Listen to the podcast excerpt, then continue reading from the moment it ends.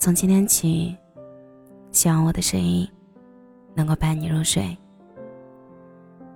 晚上好，我是小仙嫩。很喜欢林俊杰的《修炼爱情》的一句歌词：“别人有的爱，我们不可能模仿。”我喜欢“修炼爱情”这个词，修炼意味着我们感受到疼痛后。经历一番的折腾后，终于把爱情修成正果。两个人从吸引到相处磨合，总会产生一些摩擦。有的人只是教会你一些什么就匆匆离去，也有的人会和你一直走下去。然而，这两者的共同点，都会经历分手这个阶段。不管是谁提出的分手，对方身上有一些让你不舒服的地方，提出分手是一个契机。对方改变，磨合好了，两个人就一起前进。不然，就是在这段感情里教会你，让你成长一些。我们在结束恋情中吸取教训，学着怎么更好的爱人，但不能当一个固定的模板。去套用，因为每个人的性格和成长背景不同，有的人愿意迁就你的脾气，但不是所有人都吃你那套撒娇。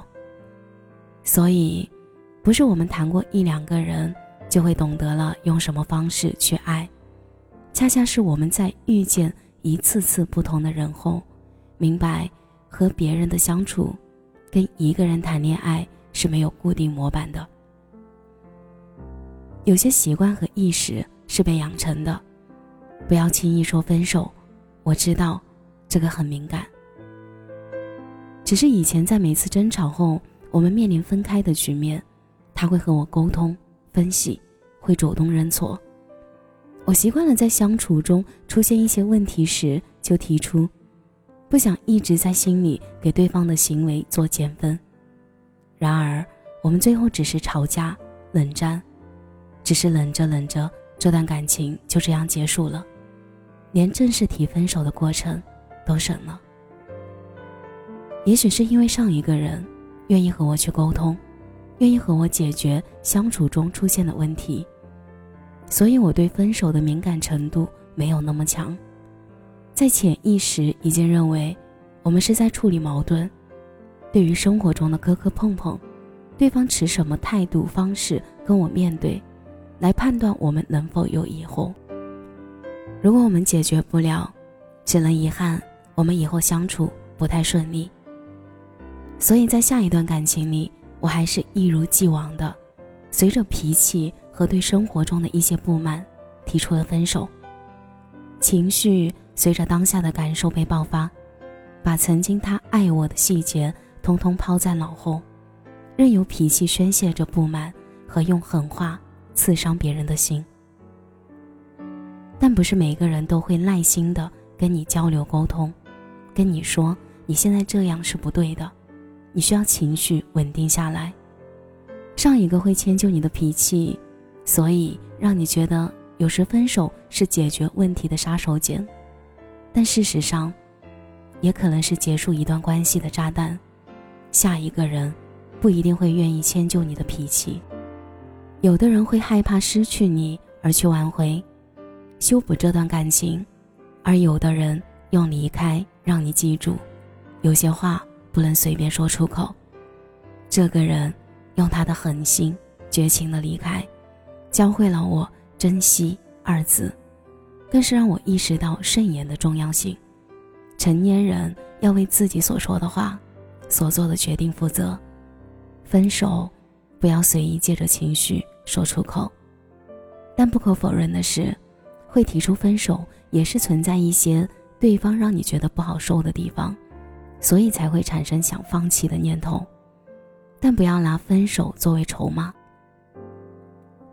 去要挟别人，为了自己去做出改变，导致结果并不是你所能承受的，或者得到的结果也并非是你所想的。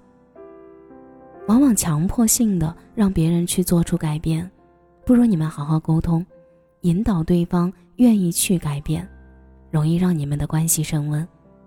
因此，要去想想这个让你觉得不舒服的点，怎么去调和，能否包容理解，才会让一段关系走得长远一些。我们很容易将以前的模式带入到现在，可是以前和现在已经隔着一个时间轴，期间加入了一些新的元素、新的血液，从而发生了改变。就像我们的思想和认知，总带着以前不都这样吗？所以我现在这样有什么不妥吗？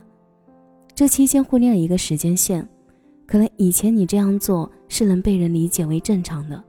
因为你还小，允许你犯错了也能被原谅、被理解，愿意去哄着你。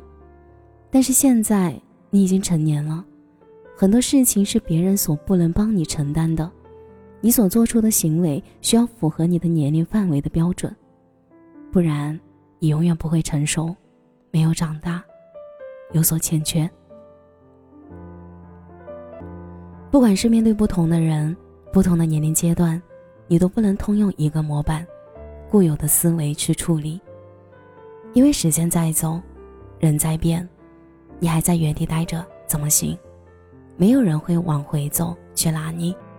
对于相处方式也好，恋爱技巧，甚至是思维观念，我们都需要每隔一段时间去给自己一个升华的过程。只有让自己不断的适应、了解状况，你才会处理得游刃有余。最后，希望你能明白，很多时候不是用道理就能讲清楚的，你需要自己去理解，为什么会变成这样，而不是埋怨，怎么现在就出现问题了。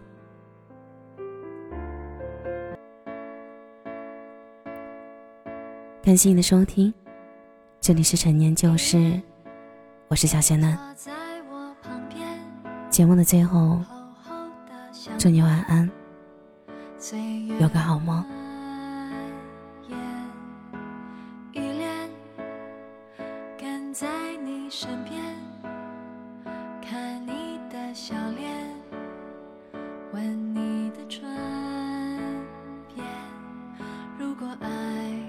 是座秋千，